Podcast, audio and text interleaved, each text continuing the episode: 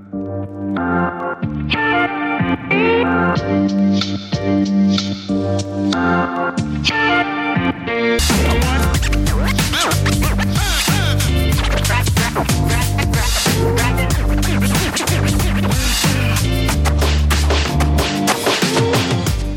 what's up, sports fans? Thank you again for tuning in to the Nerds Who Live podcast. I'm your host, Nicholas, and today we have a very special guest. I want to welcome my coach, the one and only Mr. Scott Miller of Stronghouse Project and Strength and Mechanics Coaching. So you heard right. Scott is my coach. He's who I coach under. He does my programming. He watches my videos. He tells me how weak I'm being and how I need to fix my shit if I want to get stronger. Maybe not in those words, maybe in a slightly less brash verbiage, but essentially that is what I pay him for. And it's worth every goddamn cent. So I've been trying to get Mr. Scotty to come onto the show for a while now, but he's just been extremely busy. I know he's been to maybe like 20 something meets just this year with all of his other clients that he has. And he does a really good job of giving us all the time and attention we need when it comes to our meet preps. And even when we're not in meet, but just, you know, us working together on our day to day off season and I love working with Scott. He is a extremely smart person. He's always on his research. He's always trying to better himself. He's always a student himself. He's a stickler for technique. He has an eye for nuance, and uh, he's a very honest person when it comes to how you're doing, how you need to feel. You know, he listens, and really is just that's the mark of a great coach. So it's been great, I've really enjoyed it and I've been wanting to get him on so we can talk about all the nerdy shit that we like to talk about as fitness nerds. So today we're going to pick his brain on how he started, how his coaching really took off, and you know, being able to work with really high level athletes. That's definitely not a category that I fit under. Uh, I fit under. He, uh, you know, I, I squeaked into the roster uh, really just by um, probably just sweet talking, or he felt bad for me. Uh, either way, I'm happy that he did it. I'm I'm I'm not gonna say no, but I definitely don't fall into the category of some of the other awesome athletes that he has uh, on his roster. So I've really appreciated working with him, and I really appreciate him being able to take the time to come on here. And I can't wait to talk about you know everything from programming, his history, what he has going on, uh, maybe just get his perspective on some things, and I think it'll be great for y'all. And I think y'all are going to really enjoy it, and hopefully you'll learn something from the man because he is a professor, and his professor, you know, scholar, scholarly IQ is high, so it should be a good one. So before we go any further, as always, I want to give a shout out to Viking Performance Chalk the best stuff for lifting heavy shit. Mr. Calvert Illustrations, who made the logo, our YouTube cohorts, The Johnny Horror Show, and of course, RP Emo Apparel, rpemo.bigcartel.com. Got some awesome shirts for sale. I really like it if you guys go support them just because they're homies. They just made some fun shit and they want to share it with y'all. And if we would take the time to support those who support us, if you saw the title of the last episode, I think people would be in a much better spot. So, you know, I love all the brands that support powerlifting and other fitness sports uh, as much as the next person, but those people don't know your name. They don't like your videos. They don't comment on your shit. They don't send you laughy, heart kissy faces on your Insta stories. But you know what? When those people who do do that start a project, you should fucking support them. So you know what? Let's just give a second to shout out mm, people who you know who support each other and thank them. So I'm gonna give a shout out to Two White Lights. You guys have an amazing show. It's much better than mine. So people, you don't listen to them, please go listen to them. Honestly, you can listen to them as a priority over my show because they've been doing it longer. They have a great setup, a great batch of guests. And of course, you know, when you're done or you, you know, you have a break waiting for the next episode, then you can come back and listen to me. but definitely listen to them first. Uh, the Ritual podcast. Riley and Tim have a great fucking rapport. They talk about some really in depth shit. They really put their heart and their passion on the airwaves for you guys to learn. And it's fucking free. You know, like, you know, Tim owns Ritual Apparel and Riley is an athlete and a coach herself. Like, their time is money. When they make a podcast and they talk about really important shit that means a lot to them, that's that shit is valuable. So how about we start paying for shit that's actually valuable and has value to us directly, other than stuff that, you know, if you didn't buy it, I mean, they, it affect their margins a little bit, but they wouldn't really know, you know. So Ritual Podcast, you guys are awesome. Uh, Beyond the Platform Podcast, you guys are awesome. Uh, what else? The Broadcast, they're fun. You guys are awesome. Uh, shit. That's what I'm thinking of right now. Um, non fitness related, the Guncast, which is the uh, podcast between uh, the singers of one of my favorite bands, King 810, and one of his bandmates, and they basically just go off on really just anything they want to talk about. But they're both extremely smart and it's extremely insightful, and their perspective is a very different one than the masses. And honestly, it's uh, if you want to break from something that is normal or something that is so uh, sterilized or just kind of in the box, that's a really good place to start.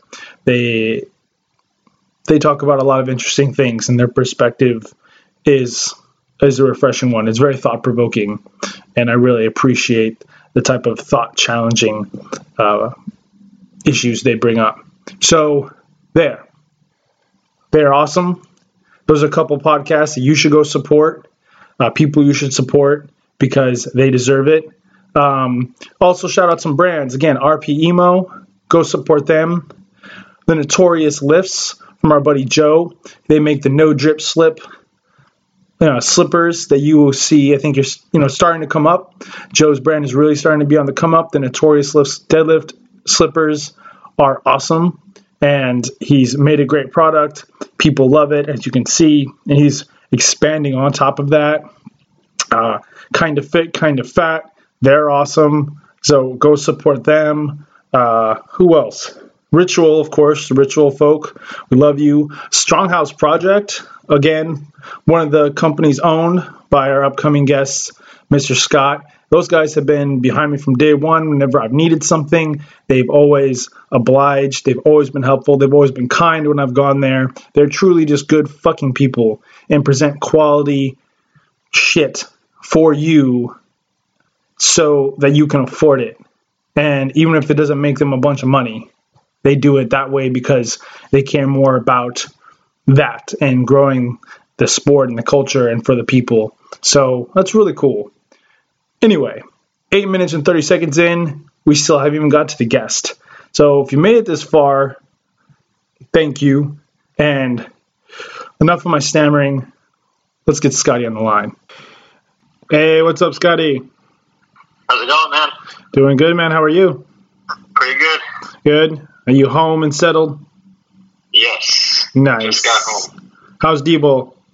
Uh, just fucking hyper as usual. Yeah, that sounds about right for him. Yeah, ready to fucking destroy anything he can get his hands on. Yeah, sounds about right. Did he survive his scorpion encounter? Obviously, he did, but Yeah. He was fine the next day. All just right. a nice little scare. ah, just, just a nice little scare. Uh, well, thank you for coming on the show. I'm glad that we finally were able to make it happen. I gave Yeah, you. thanks for having me. Sorry it took so long to get this scheduled. Oh, it's okay. You're a busy man. I I, I already kind of gave you a nice little intro. It's about eight minutes long, by the way. I mean, I probably Oh, wow. Yeah. Well, I mean, probably five minutes of it is about you, and then I, I did go off on a tangent about good people, but for the most part, it's about you. so, That's I was eight minutes late, right? filling the time, just like at some point he'll call. So until then, let's see how long it takes to go from he's awesome to an asshole. no, not at all. But I do appreciate it, and uh, but again, I, so I did get the intro. But for those who don't know you, the very few people, um, introduce yourself and how you got started in this wonderful world of lifting shit. All right. So my name is Scott Miller. I am one of three owners of Stronghouse Project. I also own Strength and Mechanics, which is my coaching company. Um, I started lifting at 22. I was a really like shitty point in my life. I was like 140 pounds, getting blackout drunk like five or six days a week. And then like I finally had enough, and I was like, all right, I'm gonna lift instead.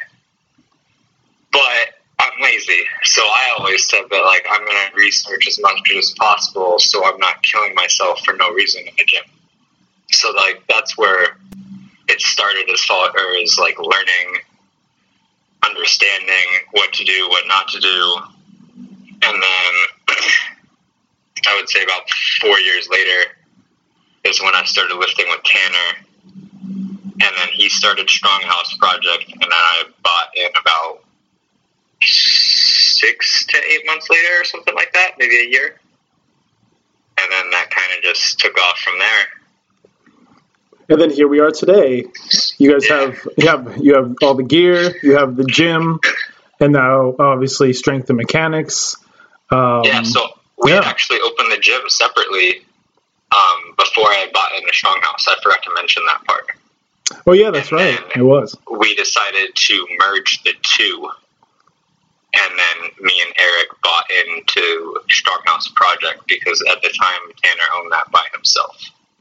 That's right. And and then for those who don't know, Tanner obviously started. He's one of the owners and started it. And then Eric Ayala, who is an amazing tattoo artist and is also co-owner of Stronghouse, and usually does all the awesome ink that you see anyone in Vegas get. So he's awesome. Um, Yeah. I, I want to get under his gun soon at some point. I mean, my entire arm and basically every tattoo I have is by Eric. Yep. And they all they all look I trust anyone else. Yeah. No, they all look great. It's true. And then, you know, you always you just supply him some beer and he's good to go. And obviously pay for the ink. pay for your tattoo, but also give him beer because you'll get a better tattoo out of it. Always bring beer. always bring beer. Um, and so, you know, once when did you start really find yourself being kind of I know I know you say you never really thought of we talked before about really coaching. When did you kind of find yourself being a coach? And then um, you also had have mentioned to me before in the past that you know being a part of Stronghouse kind of put you in the position to obviously meet lifters. So when did when did that how did that happen? Well, my journey never really started with powerlifting until four years into it. So, like, I had a personal training cert. I was doing general fitness training on the side. So, like, coaching and helping others was always something I was kind of interested in. Um, obviously, I didn't know much about powerlifting at first, so I didn't really feel comfortable doing it. So then when I did start coaching powerlifting, it was more free or like $20 for like a 16, 18, 20 week prep just because I wanted to learn. And I always told them up front, like, hey, I think I can help you. I'm just starting though. You know, you just have to be honest with them up front. Don't be a s- and promise them all this shit. Yeah. Yeah, and I think you know people appreciate that, and then you know I think uh, I- I've heard people say that like if you're going to be a new coach, that's fine. That's how you learn, but you just you know just be upfront about it. Yeah. Um, don't give everyone the same program, obviously. Don't steal programs from other people to give out, you know, just basics. Just don't be a shitty human. Just don't be a shitty human to other humans. You shouldn't even have to mention. But you shouldn't. You really shouldn't. But here we are, and we're gonna mention it. Like, don't be a shitty human, please. Um, be not be nice to people, and it's that simple. Well, what what when? Who were some of like the first, um, I guess, athletes you started working with that that kind of perhaps did very well, and you're like, okay, that worked. Um, I would say the first one that really like kind of springboarded me because like I always had like five to like eight clients, but I didn't really get popular until probably Nicole's national performance um, last year, going nine ninety seven at one thirty two on Yeah. a nine for nine day. But Yeah. like it was like a hundred and thirty six pound total PR or something like that. Yeah. Something crazy. I remember watching that. She did. I remember watching that day. She was, or like like following your stories as as she went on for her attempts. That was it was Yeah. pretty fun. that whole weekend too, because then Christian Williams followed that one up with a sixteen hundred total day at one ninety eight, I believe, in sleeves, and that was a huge PR for him. Um, and then I just got lucky, and I was able to convince really strong people that I can help them. Help them get stronger. Yeah. And now I coach people like Dom squatting 905. Oh, that was Sarah Lewis so going to awesome. in two weeks. That'll be fun. Oh yeah, I'm excited to see her too. She, I bet that's going to be fun with you too. I have uh, Patrick too in two weeks, so I'll be in Lexington for that RPS Iron Mafia meet. Oh, that'll so be that'll be fun. good. Have you? should go 2K. Uh, that would be awesome. And then I know we have Mr. Trotter, who's oh, uh, how? I'll see. He's he's not going to compete for a while, but I know he's getting ready. Uh, he's doing the North American Championship in November. Okay, so yeah, so he's he's only a few months out. Yeah, we're looking to break 2K with him too. Yes, he's. I know he's excited about that, and I'm looking forward to see see him do that. When Infamous number. infamous number the 2K and and see what's Trot what is Trotter weighing in at for that one? Like 242, 240 something? No, so he's a bigger guy. Um, he normally he's competed at 275 the last meet. Okay. He's he's walking around 285 right now, so we might just have him go 308. There's no real point to like cut.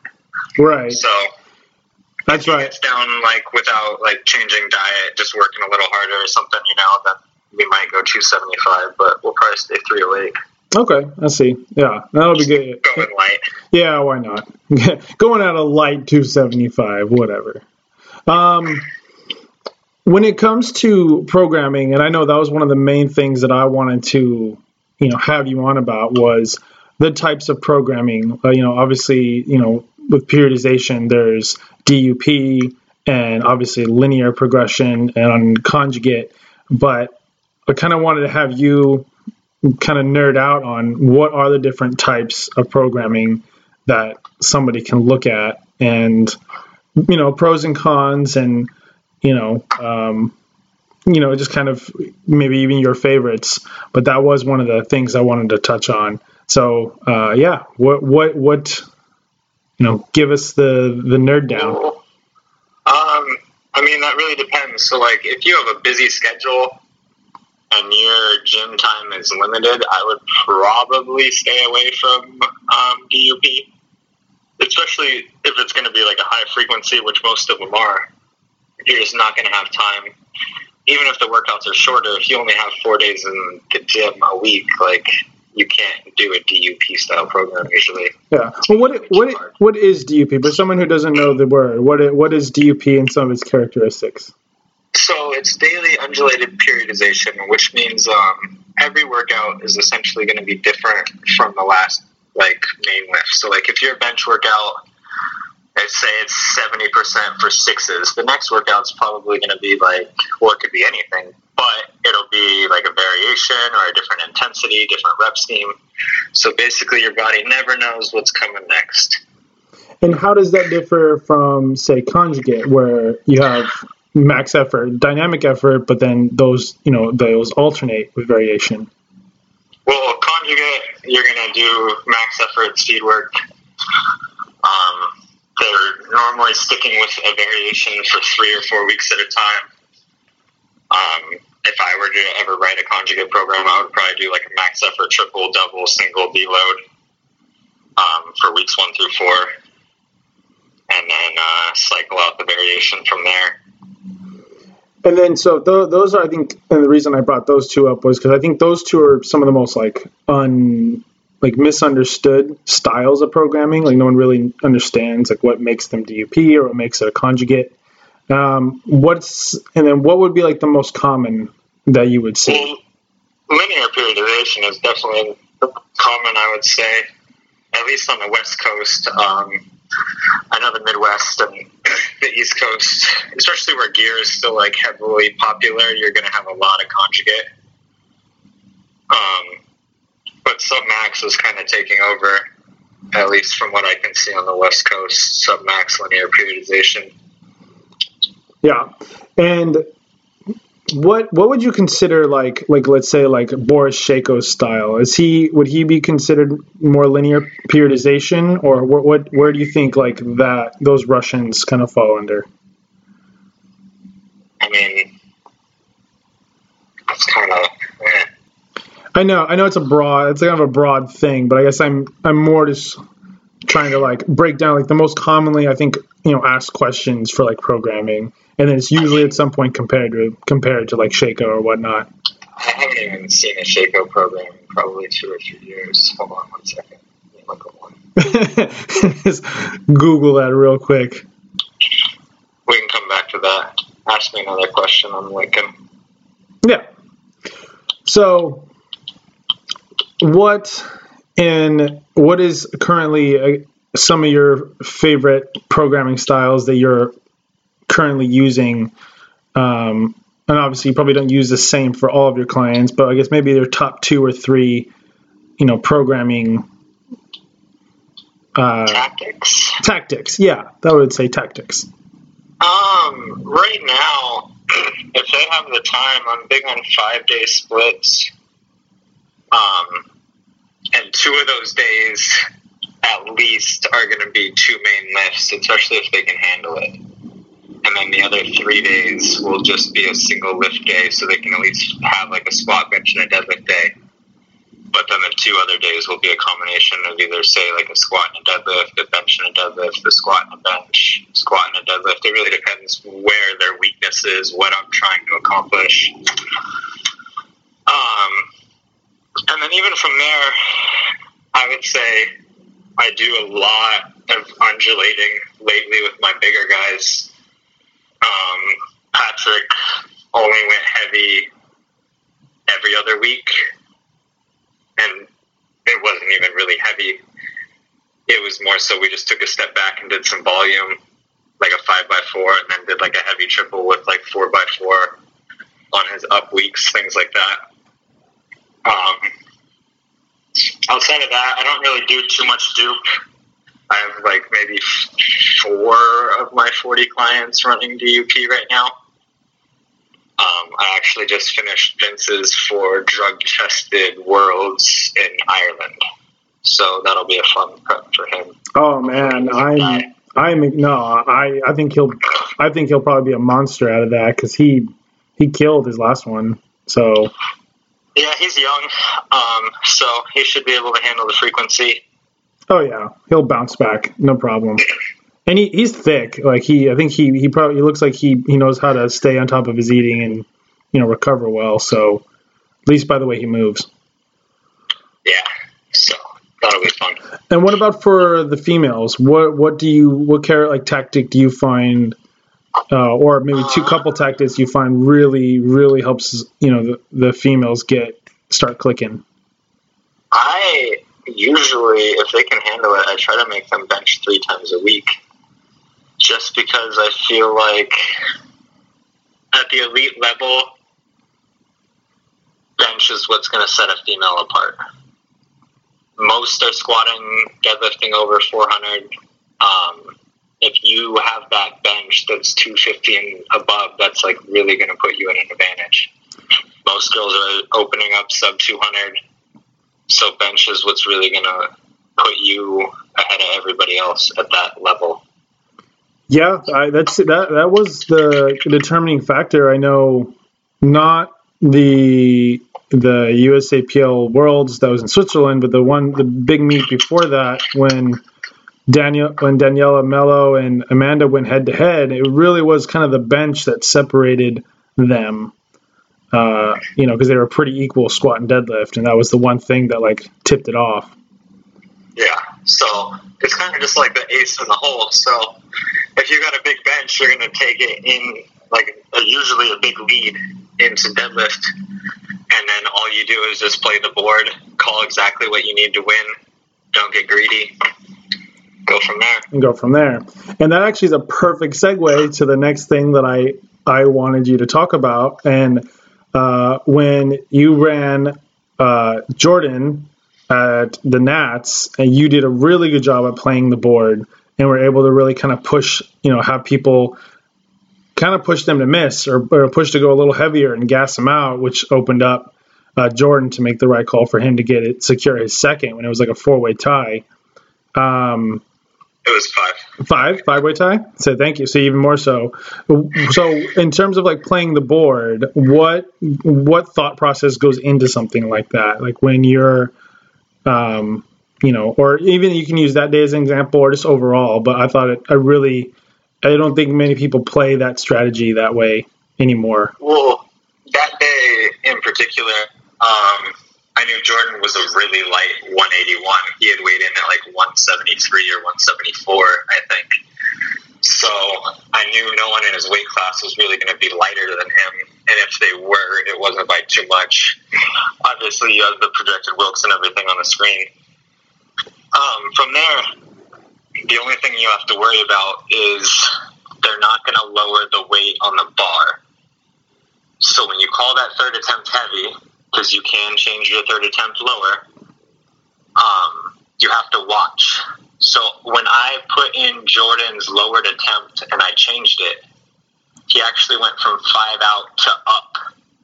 So if I was any later, it actually we would have had to go heavier than we wanted to go for the win. Um, so it's all about timing. You just have to be ready. You have to tell the table at the exact right moment. Um, and I knew that we didn't even need to do two and a half more kilos. We just went for the tie, tied everybody. He weighed lighter. We won the day. Yeah, and be able to use yeah use the Wilks to secure the tie, and you know and get that. But it, it really is. I think people forget that that is part of the sport. Like it, that there is strategy involved, um, and and of course you know having a bigger total is you know is part of powerlifting. But when you're in a really high or really close dogfight, you know, strategy is part of it. Yeah, and especially if the lifter has goals. So he told me that he just wanted a podium at nationals. Um, if he wanted a certain deadlift number, or if he wanted a PR total, it really depends what we're chasing that day. So like, the board might not even been a concern of mine. Right. Yeah. Yeah. If he said like I really wanted just a big like total PR and deadlift PR, I don't care about my placing. I just want to do my personal best. And yeah, that all would that all would change. That'd be a huge different in mindset and just you know how the approach was. So, um, what do you think? Maybe some people when they go to compete probably aren't clear with themselves, like really what they want. Like do like you said, like what do you want? Um, you know, do they want PR total? Do they want a podium? Are they trying to win, or are they just trying to you know just better you know themselves? Um, I think it depends. I think as long as they have a coach, they're normally just going to go. As long as the coach is good, they're just going to try and PR each lift, get a PR total, um, and try to accomplish the lifter's goals. But when they don't have a coach, it seems like lifters really aren't honest with themselves. They think the peak is going to provide this huge lifetime PR. I don't know how many weights I see get called, and people never even leave the bottom of a squat or yeah. You know what I mean, just stapled to their chest on bench. They have no business calling that number, but they do. But they do, yeah, so they do. I mean, it's really just about being honest with yourself. Yeah. How much? I mean, and let's say because I think the idea of a proper peak, and maybe we can even go make this the next subject. Like, what what do you find the idea of a proper? What is the most misunderstood thing about a peak? What is maybe a um, a a um, I guess a variable or a characteristic of a good peak, and how much can you realistically actually get out of a, a peak? And let's see if it's the best peak of your life. Like, what do you actually, what projected percentage are you looking to get probably? Um, well, that depends on factors. So if you're cutting weight, me personally, I'm not looking to do anything more than you did in the gym. I'm probably going to try and match your best single from the peak. Um, just because that was under less than ideal circumstances because the peak is getting you ready. Um, the way I program, you're normally beat to shit at that point. You haven't had your taper yet. So I'm basically just counting on the taper to make up for the weight cut. I don't expect it to give me any more than that. Um, if they're not cutting weight, anywhere from like five to eight percent, usually. Um, and like I do hit lifetime PRs when they cut weight. It's not unheard of, but I don't really plan on it. I just play the speed on the bar that day. Right, and I, and I know, and I you know that's kind of an eye thing. I think a lot of good coaches you develop that over going through meets and seeing people. But you know, what what are that, that brings it back to another thing. Hmm. Um, coaches have to be honest with themselves too. Yeah, that's true. Garrett called me out on this before. He said that I go chasing numbers with my bigger clients, and it, he was right. Um, I, I toned it down. I started being honest with myself because I would have nine for nine days with everybody else, but then I would let people like Garrett talk me into numbers that I normally wouldn't call for anybody else. So it makes sense. I mean, I mean, yeah, but also, I mean, yeah, yeah, yeah I, can, I can see it. The athlete. Um, yeah. You also have to trust yourself too, and trust what you saw. Yeah. So a lot goes into that. A lot, yeah, a lot does, and that you know, like you said, I think that and that comes from experience. Like you obviously have to go through that, and then either be called out or realize it, and be like, okay, I do that, and and learn from it. And uh, that is one of the things that I said, like when I introduced you, is I is I one of the things I like most about you um, that I see as a as a quality for great coaches is you're always learning. You're always a student. Um, I mean, even when you came here, when you you know with your family and we trained together, and you had Mark come up and work with you, you're like you're like I'm gonna get I'm gonna get my my ass whooped too tonight, and and that was and it's cool to see you are you're always a student, you're always learning, you're always reading, and you're honest with yourself. I mean, saying, if you're the smartest in the room, you need to find a new room. Yeah, find a new so, goddamn room. Exactly. yeah. So, um, I mean, I'm not the best coach by far, so there's still work to be done in my eyes. Yeah, and there always is, and I think, and I've heard it before that people people do want to work with you know with the best in a lot of ways, but a lot of that can be novel. I think eventually people want to work with those who bring out the best in them and also who are also trying to bring out the best in themselves also. Because you know you you relate to that. Um, i know that's i mean that's why i like working with you. When i want to work with you it's like you're you are smart. You are constantly a student. You know also i could i feel you know relate to you because you were as skinny as i was um, and and you're a you know and you're a glutton for technique and nuance. Well, I think a lot of people will almost get tired of it. Like I've had people say to me, like, you know, powerlifting is not hard. You just use your squat and you bench and your deadlift. It's not weightlifting. And I was like, and like that's true, but at the same time, like, uh, like there's an old saying in boxing that boxing is you only can only use your hands. It's not MMA. But because of that, because you have a limited you know resource of a, of a tool, the depth and the nuance of that tool has to grow because you don't have a, a variety. So therefore, you need to make up for it in depth.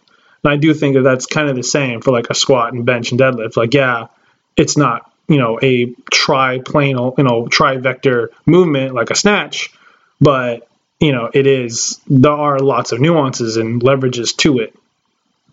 Yeah. Um, just like to expand on that a little more, you'll hear it all the time. People be like, "Well, I have really big quads, so I'm to squat narrow and really get the most out of it." And in my eyes, I'm like, "Well, why don't you develop your hamstrings and optimize muscle engagement and see what your body can do if you use it properly?" um, things like that. Whoa, whoa, whoa! Yeah, you, you, you, so you're talking about being holistic. You know, you mean don't just lean into what you're good at, but actually work at what you're bad at. Wow. Careful, Scott. There's, I'm pretty sure the powerlifting police will come and get you for that. Yeah. How dare you? that, that's the biggest thing I see with conjugate is that people aren't actually picking max efforts that are targeting their weaknesses. They're just double downing on strengths or things that they enjoy doing. Um, that's one of those programs where like you really have to ask yourself, why am I doing this? And I don't think enough lifters do. Yeah, and I think that there is like, you know, uh, and I think it is being fixed. Like I do, I do think it's it is starting to change. But I think, and, and because of, you know, in this sport, that people take it a little bit too simply. Like they don't, perhaps, you know, they don't, you know, if you maybe treated it like weightlifters treat weightlifting, you know, um, you know, you might, like you said, you might get it more if you look at more at what you're bad at and and find out why you do things. Like why do you do these accessories? Uh, why do you do this variation? Why do you not do a certain variation for you?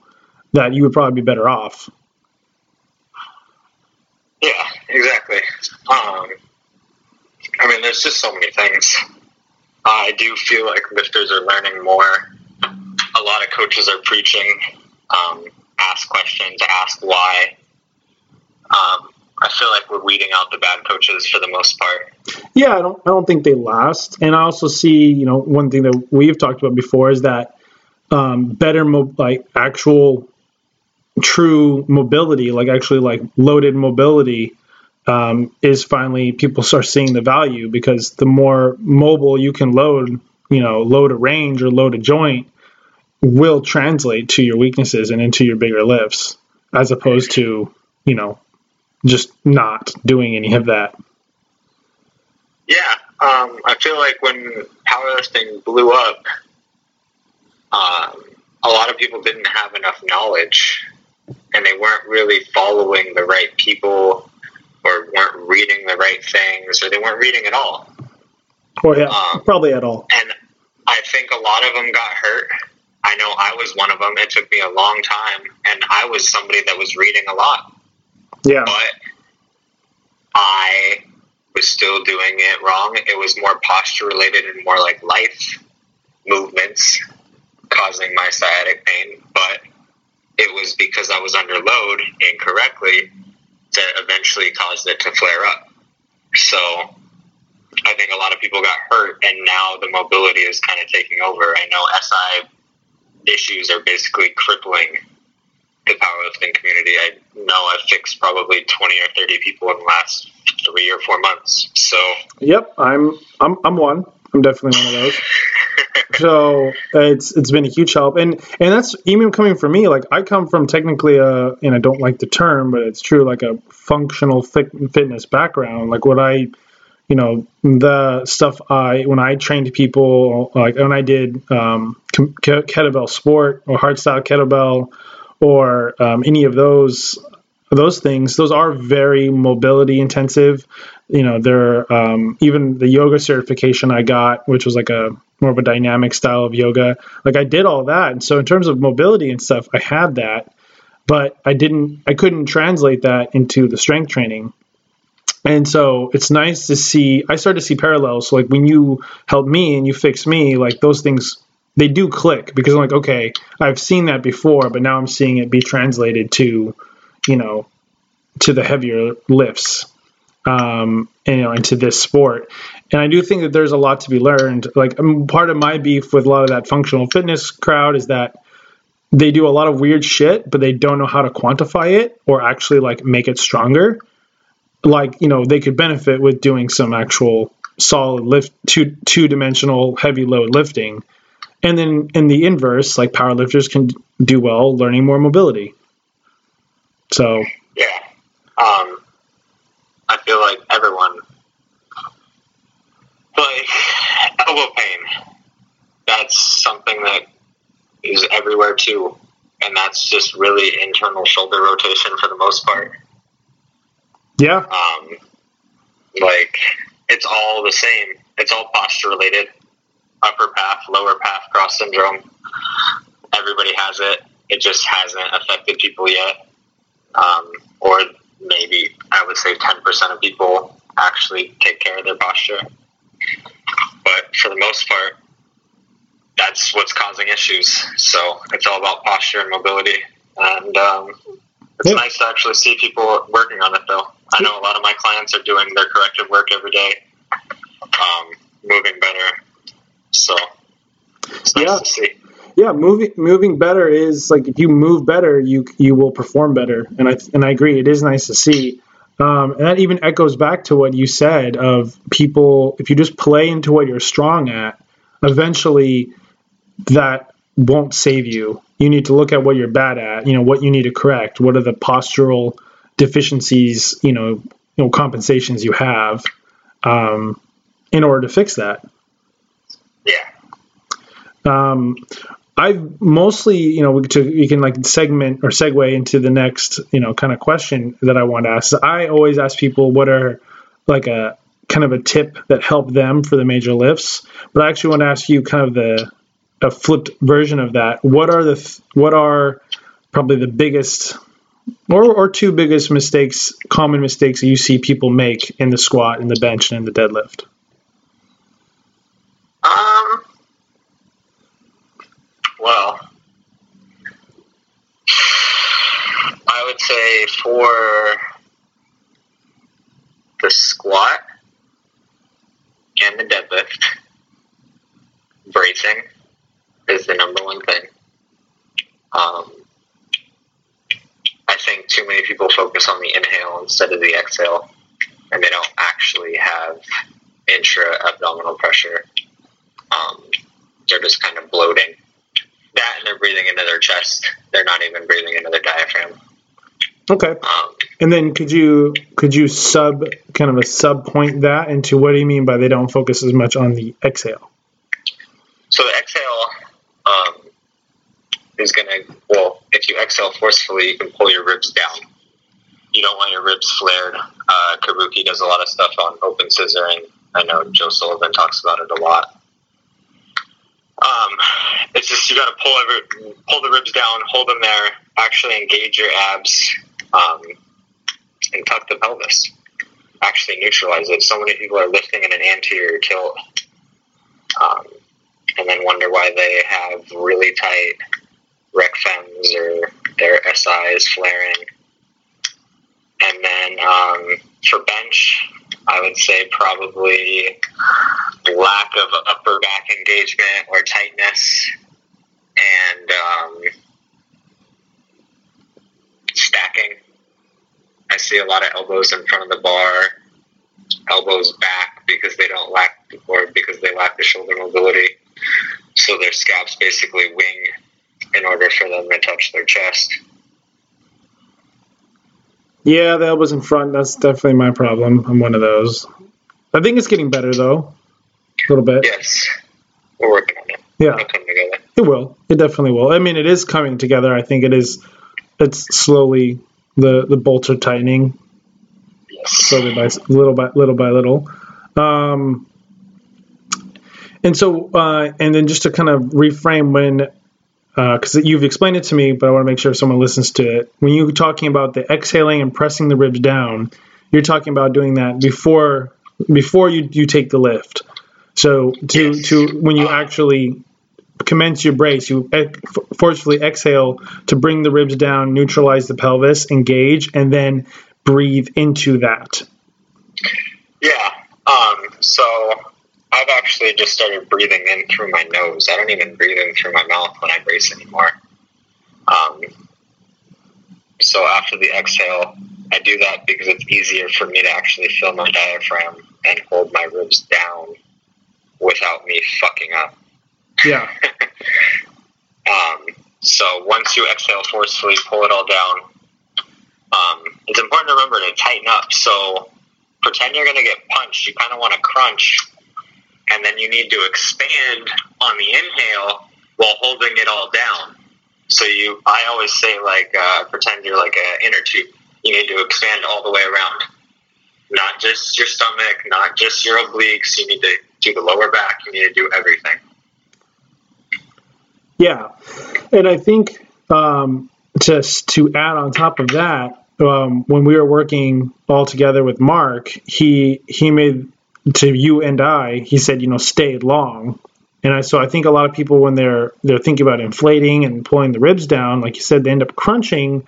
And I and I was a culprit of it. And then I, I'm almost, you know, you kind of you uh, you either are too tucked and you're too rounded, or you know, or perhaps they're not. You know, they have the uh, they're in too much of an extension as opposed to trying to be long and neutral and stacked. Yeah, I mean that's the thing about powerlifting. It's so many fine lines. Um, Yeah. Too much one way, you start turning off muscles. You get out of position. Too much the other way, the same shit happens. So, just about finding the balance. Um, staying tall is definitely something that I need to work on, especially after I engage my core. Um, Yeah. But we all have shit to work on. We all have ways to get better. So, Yeah, like you said, you're you know you're always a student, then you're always going to get better. You always have something to work on. What are what are or what are I can't speak. What is something? Um, I mean, you just mentioned something you're working on, but what is something right now that, or, or you even two things that you're working on for yourself that you're really kind of excited about? Like is fi- like helping and you're seeing an improvement. It's funny you should say that. I've actually been working on my feet nonstop. So, um, my feet were my feet foot massager that I got on Amazon for like seventy five bucks. Oh yeah, man, you you put that on your Insta stories quite often. We, we we're Yeah. seeing it. That thing's my baby. Um, and then the rest of our call after that fifteen minutes, I actually had my yoga toes and ripping apart my toes, working on my toe spread, Nice. which was not pleasant at all. oh, So um, I've torn a tendon in each one of my ankles, and that was in my meathead days where I wasn't going to take a day off. So I basically squatted through one torn tendon in my ankle. Ooh, um, talk about loading some dysfunction. Yeah, so I've been compensating for a while. Um, covered it up with squat shoes for a long time, but about being honest with yourself, it all comes back to the same shit. So Yeah. Uh, I've been working a lot with my feet, trying to fix my ankles. Um, the other thing is my deadlift. I'm finally pulling pain free consistently. Um, my technique has finally come together after working with Mark that day. Um, Yeah, that was great to see. That was cool. yeah, it was just I've never moved anything like that effortlessly. So um, now that we've optimized my leverages, everything's clicking. It's just about replicating it every time. Um, that's something that's going to be a little difficult. I'm still inconsistent with all my cues. It's not muscle memory yet. So, but it's always a step forward too. It So, is. It will be, and that was really cool. Like just you know, for me, like as your friend and as someone obviously who works with you, um, you know, watching. I mean, I, I like at the time you were worried about your dog who got stung by a scorpion, so you were a little bit like, I know you were a little bit like, you know, had that on your mind, but you were very, you were really elated when you when that started moving and you had those rep, those couple reps where it like hit and it clicked, and you were like, ah, finally, fuck, Yeah. Because there's only so much that you can do via text message. Mark's a great coach. Um, he basically did a lot without seeing me in person.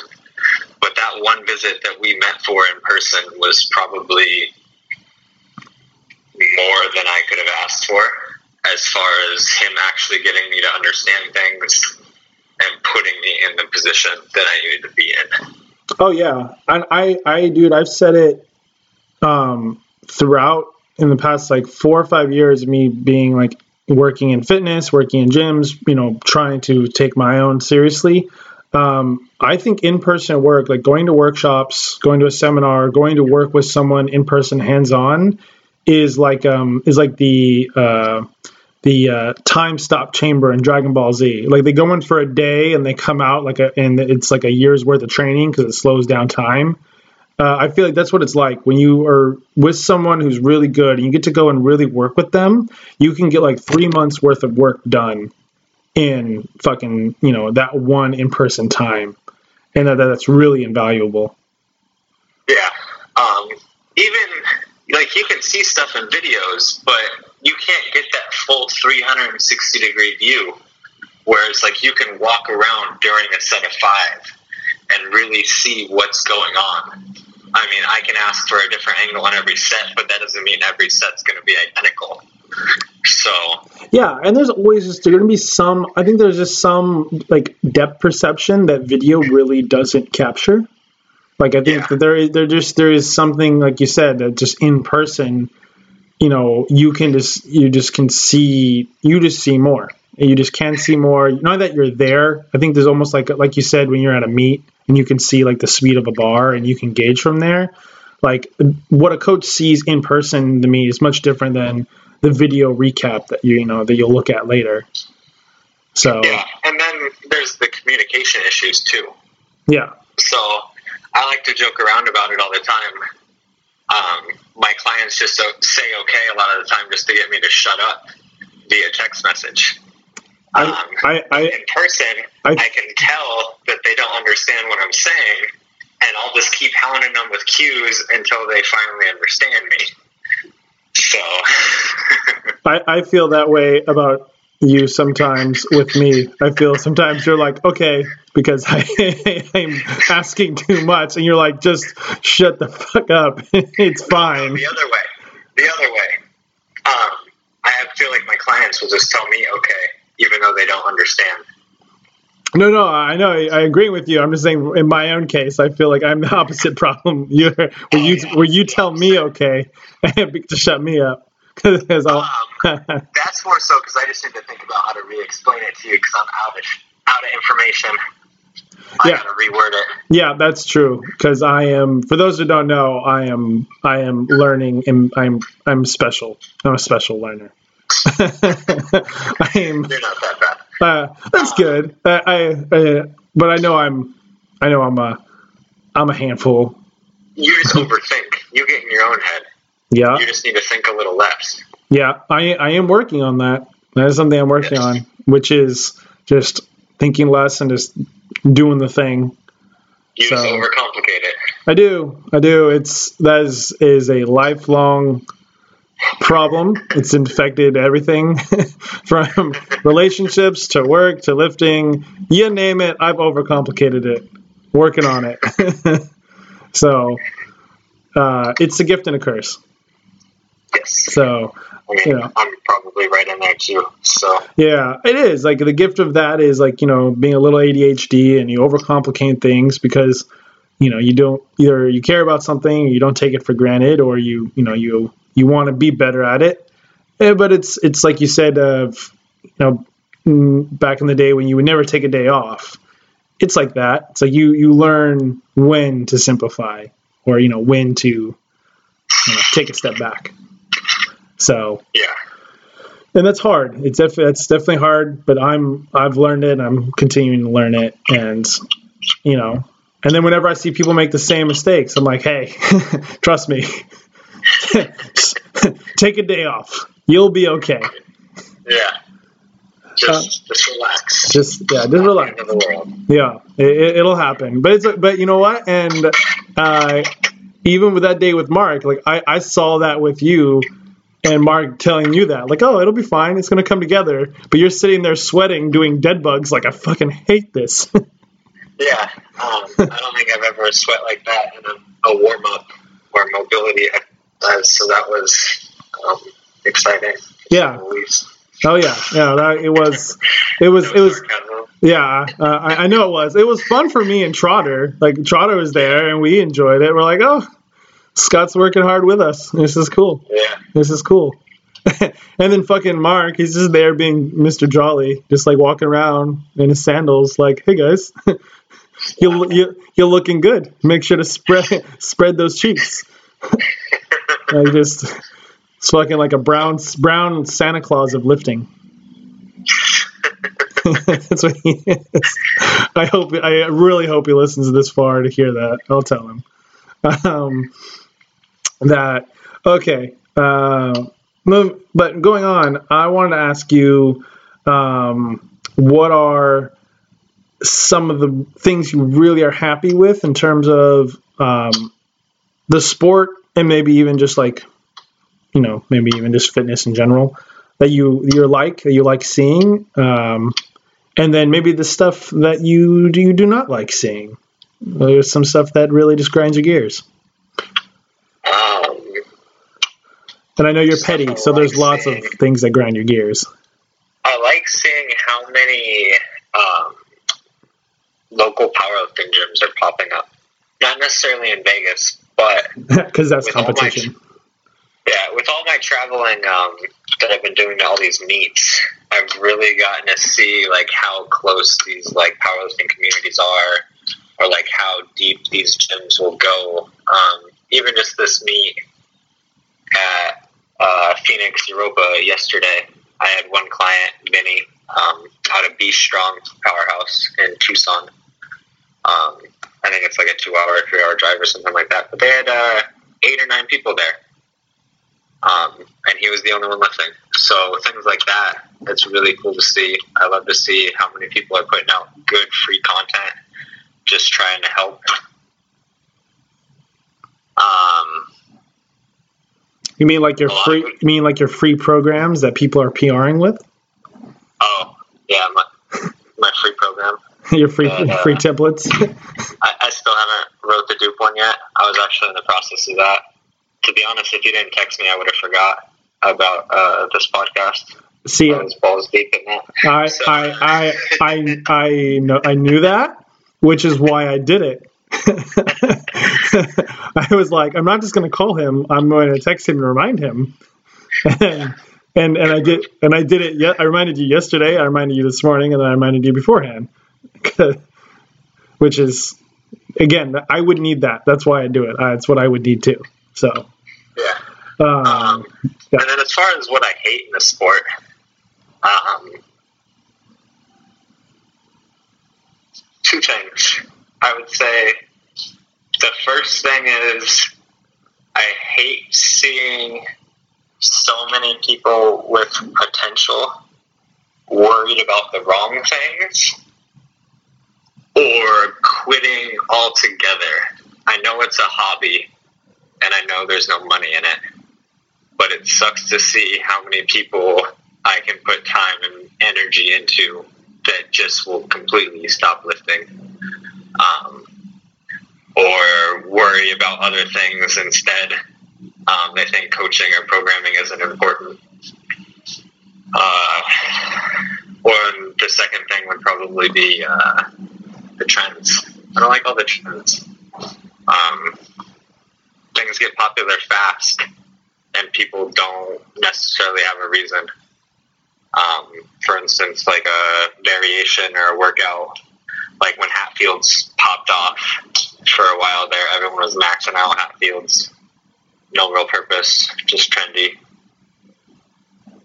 Yeah, yeah, I think that, that that happens a lot. You'll see a lot of like, um, or people will like Products. products, or people will hashtag like like you said like a trendy variation, and then it's Yeah. um, like I remember. I mean, to be fair, um, Cailer did like he did kind of challenge people to try it, and so therefore a lot of people tried it. But he did a it was like a deficit, a banded deficit like deadlift on a stiff bar, and then like and he did challenge people to try it because it was really hard. But for a good like couple weeks, like that was like the popular thing to to you know to to do for a bit. I don't know if you saw that, but I remember that. I remember seeing that for a couple weeks. That that was a, you know, that was you know people were trying were doing that because he he had brought it up that it was really hard. Yeah, and I mean, sure, if it's your off season or whatever, or like he, someone posts a challenge for like a free gift card or a free shirt, you know, uh, lifting is supposed to be fun, so you should do things like that. Yeah, But I'll see people added into an entire block or two of a meet prep just because so and so used a power bar and pulled 800, so I should do it too. Or, Right. you know what I mean? Trends like that.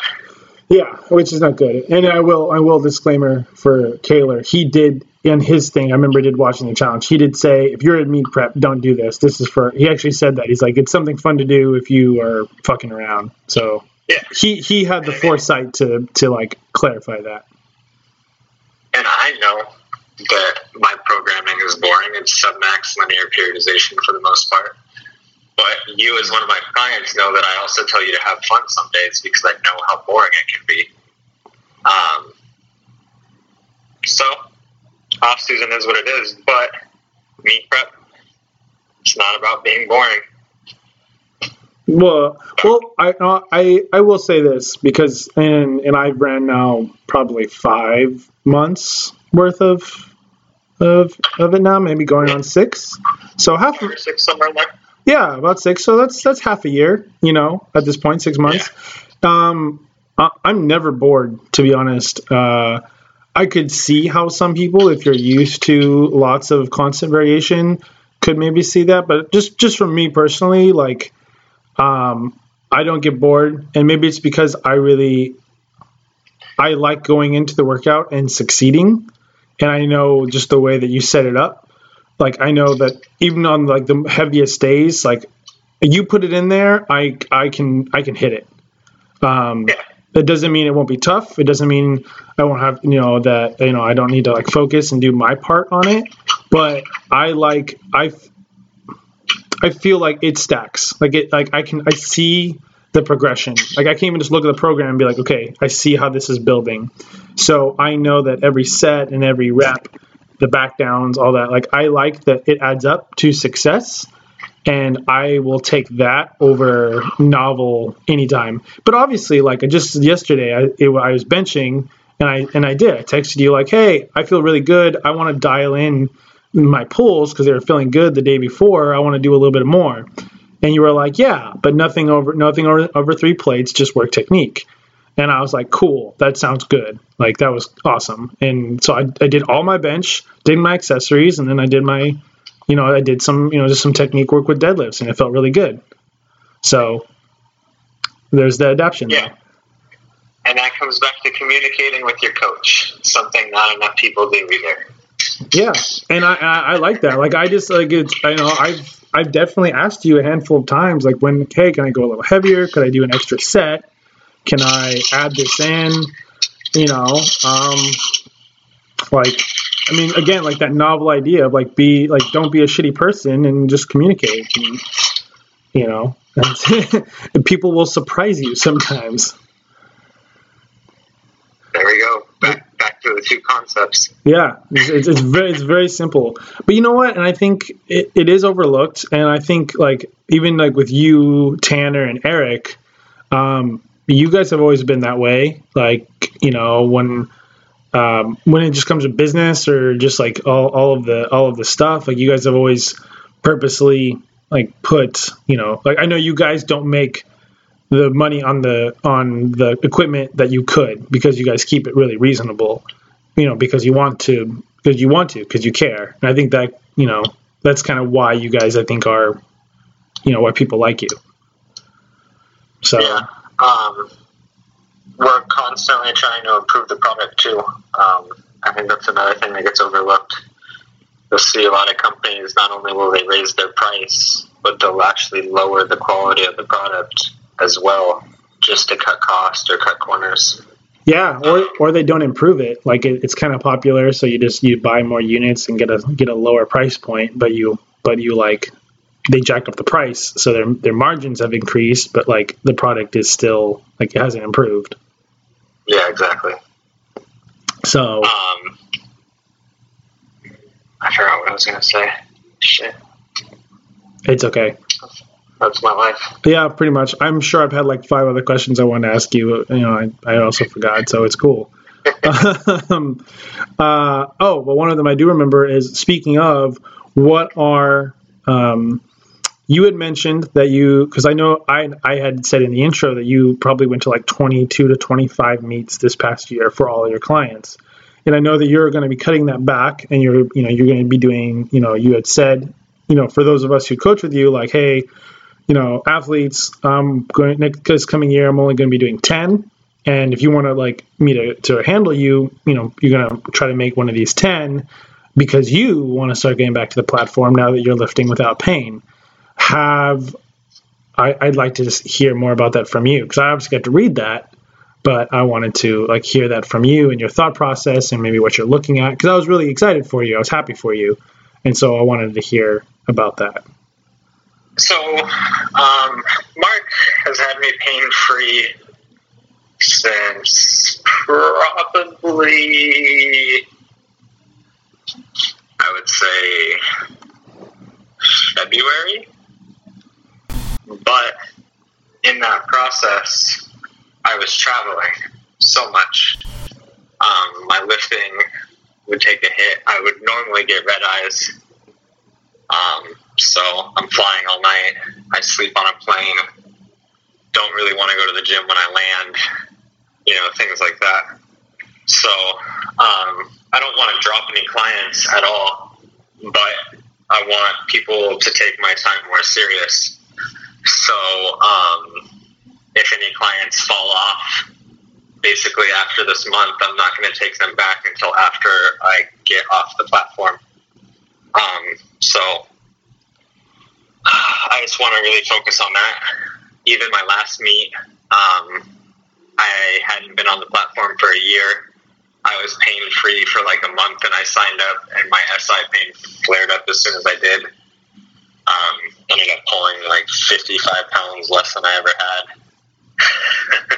Things like that. Yeah. So um, I'm really anxious to get back out there and put up something that I know I'm capable of. So well, probably like April, I think, is what I'm shooting for, somewhere in April. Well, fuck yes. No, I I was excited. Like I was happy to see that because again, I think anyone who cares about you, who values you and your time, like again, the more you improve, the more anybody, any of us who you know engage with you improves. Um, and so I think any any lifter, if you work with like a coach or you have a training partner and you don't value their improvement and their time and their lifting, then that's selfish and you actually won't get very far. Um, so I'm excited. Uh, and I'm glad you're going to do that for you because um, it'll only benefit you and what you bring to the table. So I think that'll be exciting. Yeah. And then, I mean, once the first one's out of the way, obviously I'm going to open it back up again. Um, but really depends on the workload. Depends how many hang on. Um, and it really depends how that first meet goes. I might just double down. Yeah. And and go from there. Yeah, so. yeah, double down, and then like whoever is still like hung around for that, you know, for that long, great, and then double down and you know hunker down on that. Uh, you know, who knows? Um, but either way, still it's going to be great to see. Yeah, you got to pay the bills, so if I need to, obviously I'll take on more clients, but I should be able to withstand until April. So yeah, yeah, most definitely. Gonna keep it closed for now. Yeah. Um, and then uh, as far as the 10 meets that I'm probably going to go to, um, I was actually going to start a spreadsheet on Google Sheets for all of my clients with all of your names. And then I was going to put potential meets that I know I'll be at. And then um, leave like four or five up to you guys to kind of decide as far as like the regions go because um, that way you guys can split the travel. You know what I mean? Yeah. It's not too expensive to have me there, things like that. Yeah, which would always be cool. And, you know, I wonder, I don't know, if. Then it's uh, more of a team thing. You know? Yeah, it would be. Yeah, it would be cool. Be a team thing. We all go. Like, it would be cool to be able to lift with like other team members and obviously like meet them. Um, you know, and uh, and hey, maybe in that spreadsheet because I know you have a way with numbers. Like maybe there's a way for those of us to you know maybe pitch in on like kind of on extra on the side to like help with travel for not just for you and then maybe even all of us kind of i don't know if that makes sense like a, again like a way to make it more of a team supporting each other thing if we're all going to be going and doing you know sharing hotels or carpooling or whatever definitely something we could look into yeah make it uh, more reasonable for everybody. Yeah, yeah, exactly. And you know, the more you help each other, the easier it gets to, to deal with it. Because I mean, I per- I personally like like I it may be adverse in terms of performance, but I I do like going other places to do meets because um I, I think it's fun. Like it gives me a reason to I like to travel, but you know, I if I go for a meet, like I can I, I can use it as like a tax write off because I technically like it is part of like my work I do, so I can like you know say it's work related and I can write it off. And I like going somewhere and somewhere new and like experiencing that. And I can actually focus because it's not flooded with things that I'm familiar with. So I like travel. I like it's fun.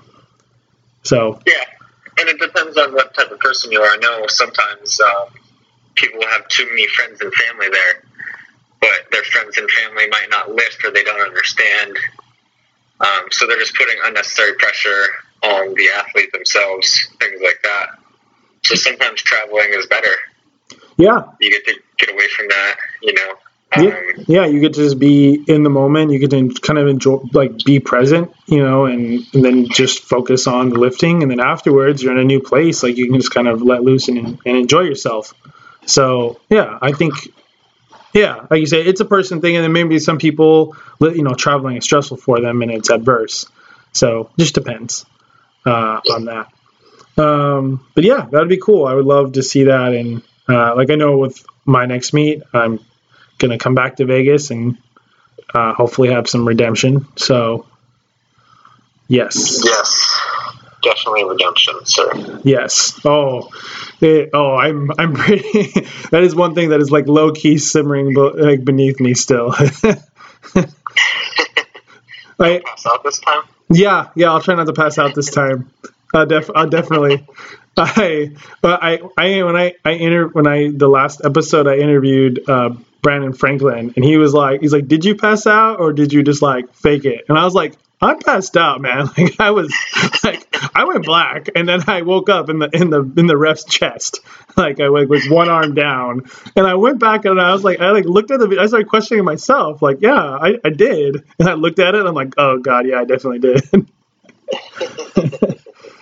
Uh, but yeah, I'm definitely looking forward to that. Um, and what about what about Stronghouse? Is there anything new and fun, exciting coming up with the company? Like any that you can share? Um, we are working on some new wraps. Not going to talk too much about that, but there is a new wrap that we are getting prototypes on. Sweet Wrists and knee, or just one or the other? It'll be both. Cool. Um, we probably won't offer uh, a long wrist wrap. It'll probably only be short if we do. And then uh, we will have two and a half and three meter knee wraps, though. Nice. I, I do And I do. There's a little sub question. I is when is three mat three meter knee wraps legal? I only ever see two and a half. RPS, RPS. Okay. I think WRPF. I'm not sure. I'd have to double check. I haven't had any listers in that one. Okay. Okay. I was just I, I always see those, but I, I know you I know USAPL and USPA. It's always two and a half, so I wasn't I wasn't sure which ones. Okay. And then as you were saying. Um, and then I think we finally locked up a new sleeve design. Is it that one you've been guys have been kind of working on the past few months? Yeah, getting Nice. prototypes, trying to dial it all in. Nice. Um, it's kind of a combination blend of our original orange and black canvas style knee sleeves, the stiffer material, hmm um, with the new material that we use. So, Kind of a, a canvas neoprene blend. yeah, it's still neoprene. It's just more of a firmer, like, uh, it's not even necessarily canvas. It just feels kind of canvasy. Okay, that makes sense. Um, it definitely, when you fold it, it has more pop to it. Cool. Um, and then we did do some uh, seam design changes. I won't really talk too much about that. I'll leave that. Yeah, that's proprietary, That's but it's cool. Yeah, that's cool. But uh, that'll be exciting. Um, I know there's a few samples out there that our athletes are getting to use. Um, unfortunately, our manufacturer only sent us smalls and below, so none of the big guys got them. But Yeah, yeah. it is what it it is. is what it is. Sorry, guys. It's you know, it's China. You know, they, they, it's their their sizing is weird. What do you do? What do you What do you do? What do you do? Um, that's still exciting. And then, uh, are you guys gonna Are you guys gonna host any other meets? Because the one last one I did, which was in May, the Sin City. Uh, are you gonna be in a Stronghouse meets in this rest of the year yet? Um, well, we can always host a May one now that we've hosted that one. Um, that's how Steve explained it to me that once you did a meet in that month, you can always host that month. Well, you have um, basically priority too, so we can turn it down. So um, hopefully we'll do another Sin City Open next year. Nice. Uh, we don't really Vegas. It's kind of a small community. All the meets are kind of spread out basically pretty evenly. Even the May one kind of crams it up a little bit. yeah. So there's not really too much room to expand there. Um, at least for USPA, we could always do something bigger, offer some money, do it more of a money style meet. Yeah.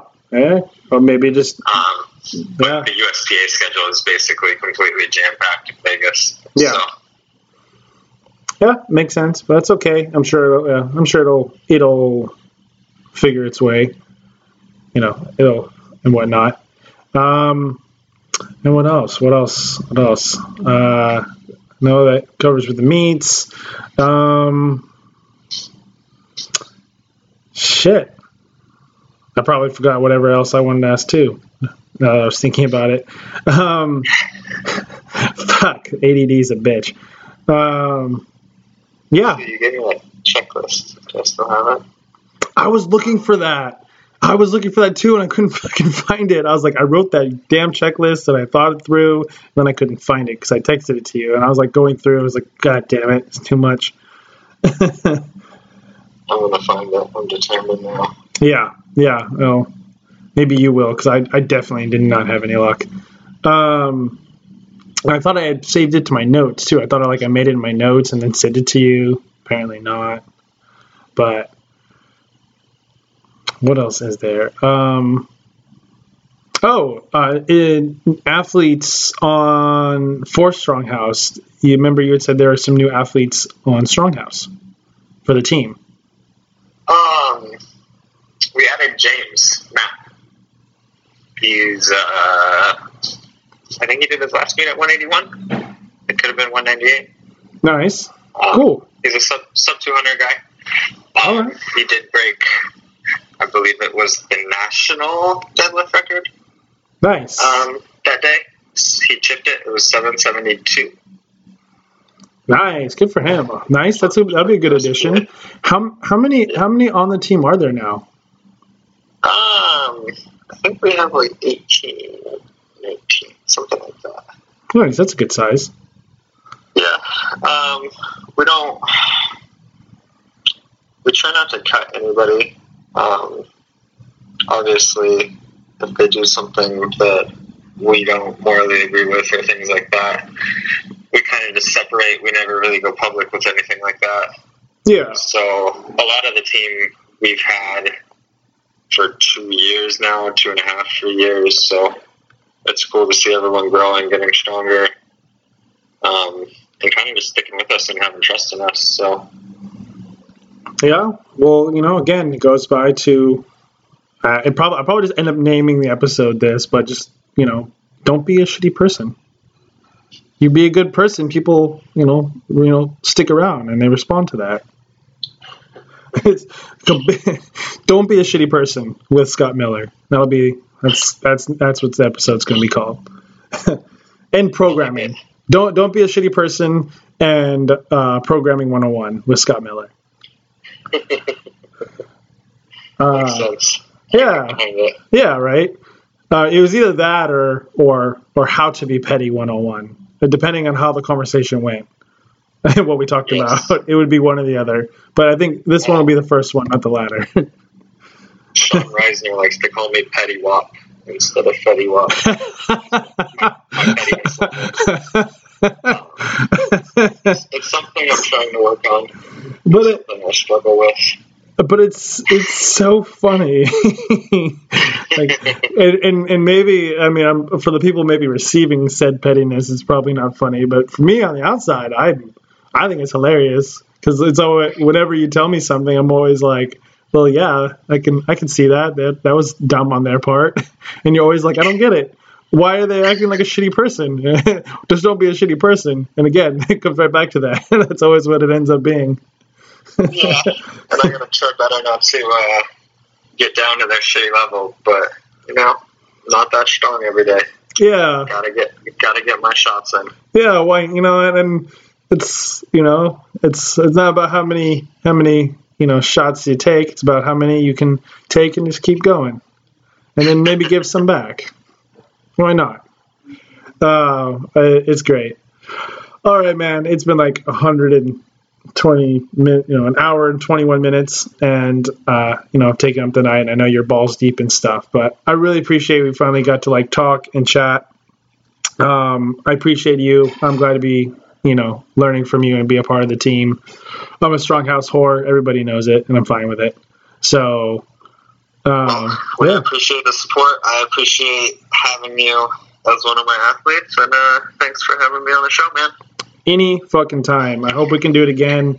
Uh, I know you, the Strong House, you know, Strong House has a podcast, so you know you have that. But if you, you know, if Eric and anyone is ever being slow and Tanner's being slow putting that together, and you want to rant about something, just call me and we'll and we'll do it. So my my podcast, my podcast is your podcast.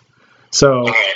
all right, all right. Thanks, man, and I'll be talking to you very soon. I appreciate you. All right. Have a good night. All right, you too, buddy. bye bye. All right. Well, shit, if that wasn't a fun time, I don't know what is. I hope you kids learned yourself some school from the man, Mr. Scotty Miller. He is humble, he is occasionally hilariously petty, but at the end of the day, he's a good person. So, as we said, don't be a shitty person. Be kind to one another and work hard and have fun doing what you do. But at the same time, you know, if you love doing what you do, then you should take care of it and treat it as such, just like your friends. If you love your friends, support them. If you love your hobby, even though it's a hobby, take it seriously and also have fun with it. It is really important. If you can do that, then perhaps the sport you love will continue to grow, or the friendships that you value will increase in depth and you know profoundness. So keep that up. It's really important. Be good to each other, as they say, or as my friend Mr. Johnny Horror of the Johnny Horror Show says, "Be kind to one another, and go fuck yourself." but in all seriousness, be good people. I want to thank you guys again for listening to another episode of the Nerds Who Live podcast. Go listen to all the other podcasts I mentioned Two White Lights, listen to them, Ritual Podcasts, listen to them, Be on the Platform, listen to them, the Stronghouse Project podcast, listen to them, listen to all of them. They're great. Thank you, Scott, again for coming on the show. Thank you, Stronghouse Project, for always being supportive and being awesome. Uh, thank you guys. Thank you to our sponsors Viking Performance Chalk, Calvert Illustrations, The Johnny Horror Show, RP Emo. Thank you guys. So remember, guys, go and get their stuff while it's on pre order rpemo.bigcartel.com. And yeah, we'll catch you on the flip side. So thanks again. I'm your host, Nicholas, and you're tuning in to the Nerds Who Live podcast.